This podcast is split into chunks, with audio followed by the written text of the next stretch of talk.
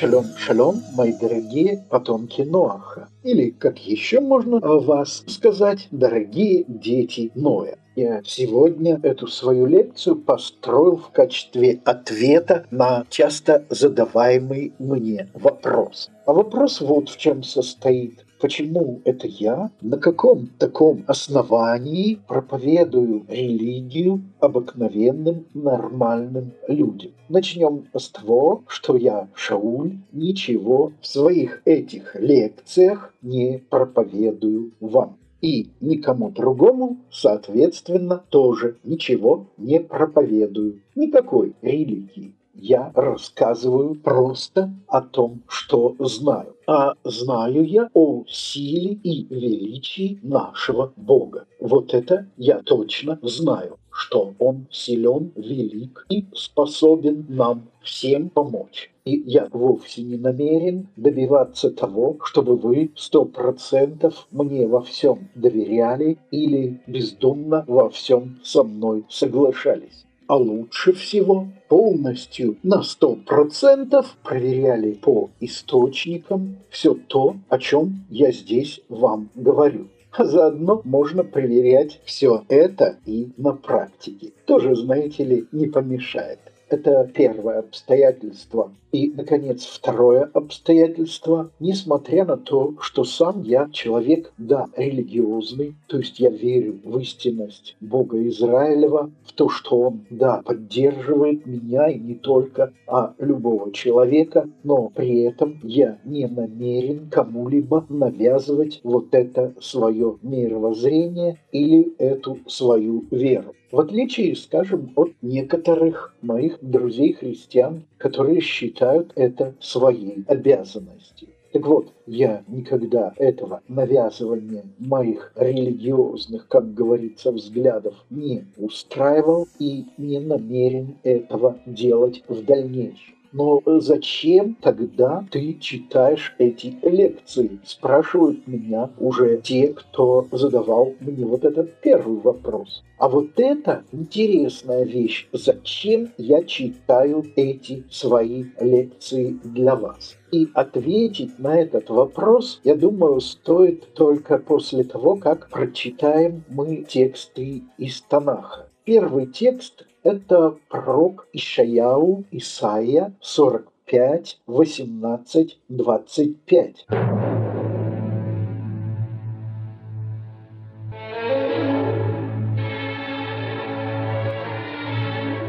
Ибо так говорит Господь, сотворивший небеса. Он – Бог, образовавший землю и создавший ее. Он утвердил ее, не напрасно сотворил ее. Он образовал ее для жительства. Я – Господь, и нет иного. Не тайно я говорил, не в темном месте земли. Не говорил я племени Якова, напрасно ищите меня. Я Господь, изрекающий правду, открывающий истину. Соберитесь и придите, приблизьтесь все уцелевшие из народов. Невежды те, которые носят деревянного своего идола и молятся Богу, который не спасает.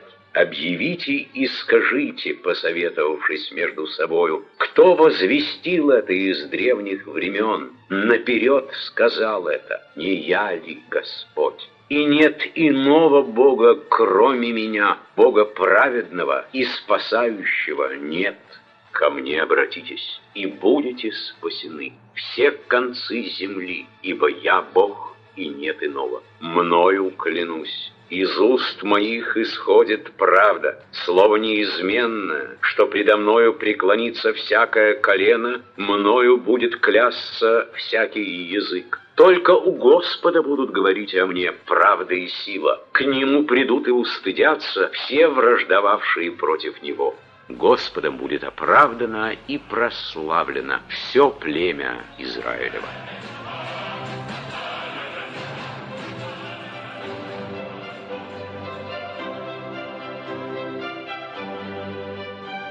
Здесь в пророческом слове Исаи Всесильный обращает наше внимание на целый ряд важнейших для нашей с вами жизни аспектов, таковых важнейших для нашей жизни аспектов на самом деле всего семь. И именно на них мы и остановим сегодня наше внимание. Первый из них – Он всесильный, единственный Бог в мире. Он и нет никаких других богов, кроме Него. Он Бог Израиля, своего избранного народа, Он Бог других народов и других богов в этом сотворенном им мире не предусмотрено. Второй важнейший аспект – Он Творец этого мира всего того, что есть вокруг нас, всего того, в чем мы живем, в чем мы предполагаем жить теперь и в будущем. Более того, этот мир, он, его творец, устроил для нашей жизни. И можно добавить, устроил очень разумно, красиво и совершенно. Третий аспект, обеспечивающий нашу жизнь в этом мире, состоит в том, что Бог хочет, чтобы мы, люди, о нем знали знали его сущность как Творца и как единственного Бога, и, кроме того, знали его возможности, и поэтому он нам открывается через свои творения здесь на земле, то есть даже через нас самих, людей, и через свои писания, то есть через свои слова в текстах вот этих божественных книг а также в словах тех, кто о них, о божественных книгах говорит. В древности это были пророки, сегодня пророков нет, но есть те люди, которые знают об этих божественных словах то есть пытаются донести этот божественный текст до сегодняшнего человека. Четвертый существеннейший аспект нашей с вами жизни в этом мире состоит в том, что только наш Создатель, наш Творец, если хотите, наш единственный Бог, обладатель, конкретный обладатель единственной и абсолютной истиной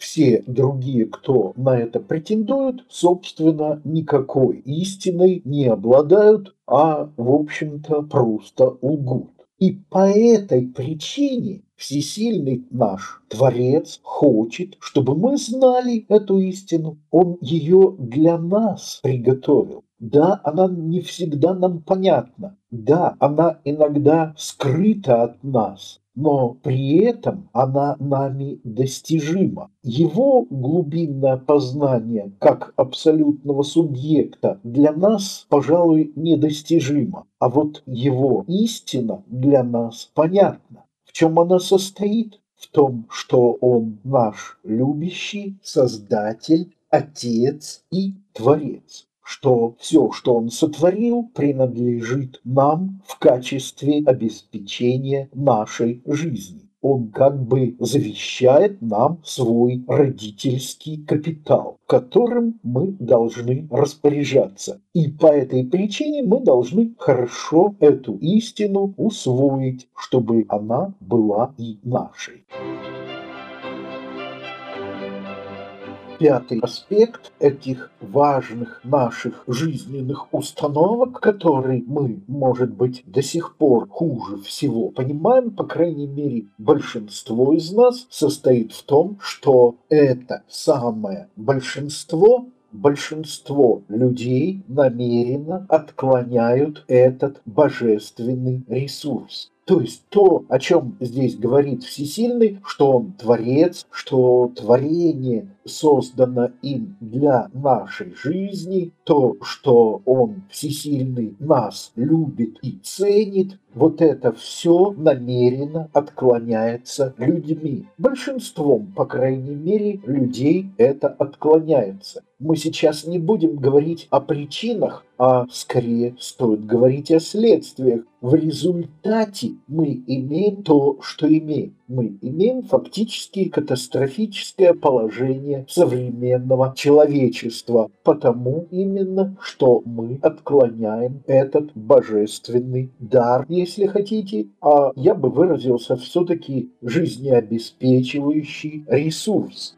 И отсюда вытекает шестой важный для нашей жизни аспект, который как раз в этом и заключается, что нам стоит, нам необходимо этот ресурс, то есть вот эту волю всесильного относительно нас освоить, скорее даже присвоить. И таким образом мы слыша вот этот призыв «придите», и здесь этот призыв обращается не только к израильскому народу, но и ко всем другим народам. И здесь не говорится о том, что вот типа только те, кто исповедует эту религию, должны, могут освоить этот ресурс, ничего подобного. Здесь сказано даже и от тех, кто поклоняется вот этим ложным идолам, которых называют богами. То есть и эти люди имеют возможность освоить и даже присвоить этот ресурс, а именно любовь и желание Бога нам все время не только содействовать, но и помогать, нас развивать. И поэтому Он нас к себе зовет.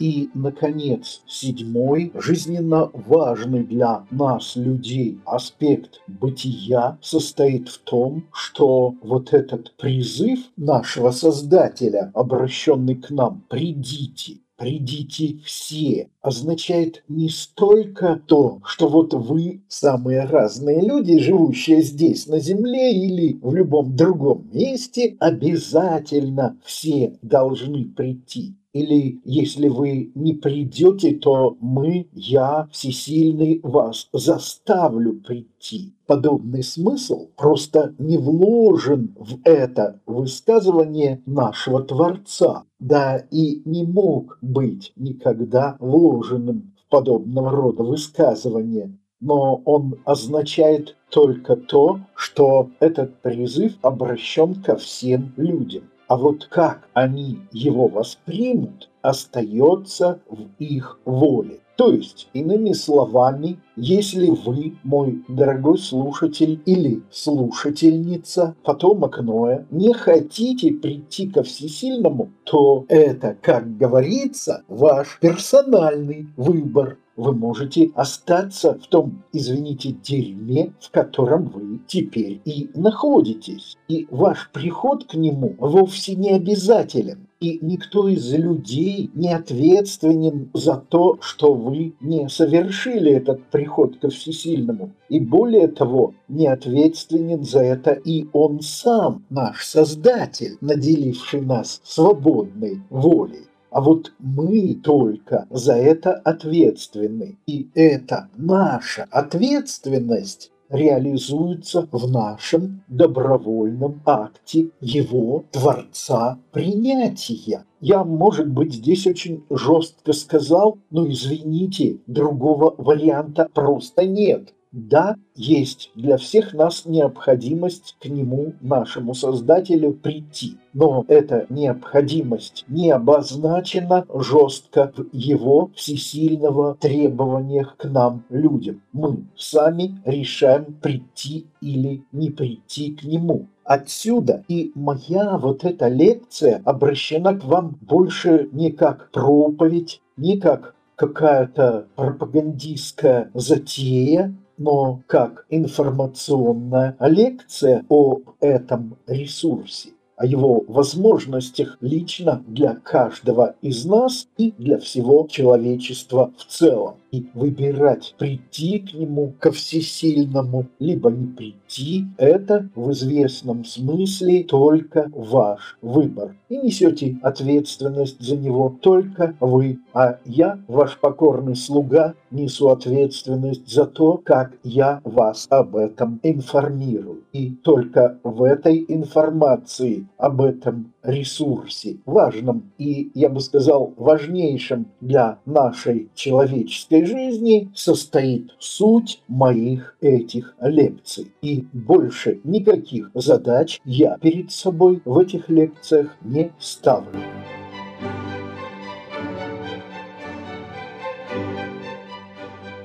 А вот, кстати, и небольшая, можно сказать, маленькая притча, которая отчасти кое-что вам пояснит.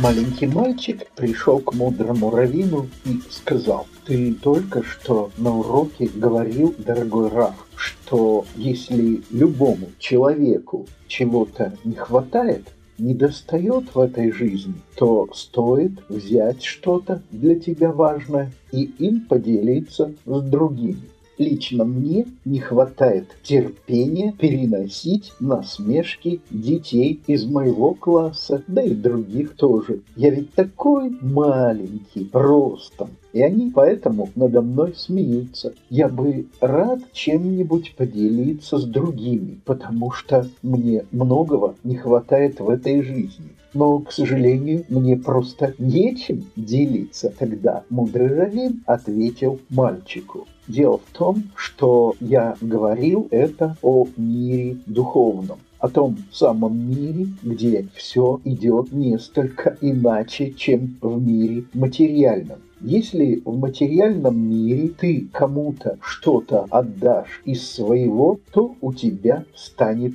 меньше. Или если ты в материальном мире захочешь чем-либо поделиться с другим человеком, именно тем, чего у тебя просто нет, то ты этого не сможешь сделать. В духовном же мире все происходит вот как когда ты намереваешься поделиться с кем-либо, чем-либо важным для тебя самого, но у тебя самого этого нет, то ты просишь это у всесильного. И если ты достойный человек, то ты это получаешь. А тогда ты уже можешь этим и поделиться. Вот как все происходит в духовном мире, сказал умный Раф этому маленькому мальчику, а может быть не только ему, но и нам с вами тоже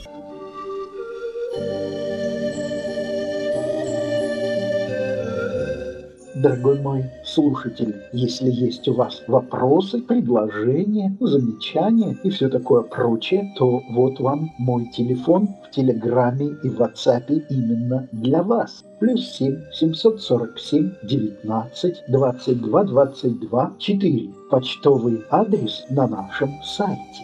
До скорых встреч и да благословит вас всесильный.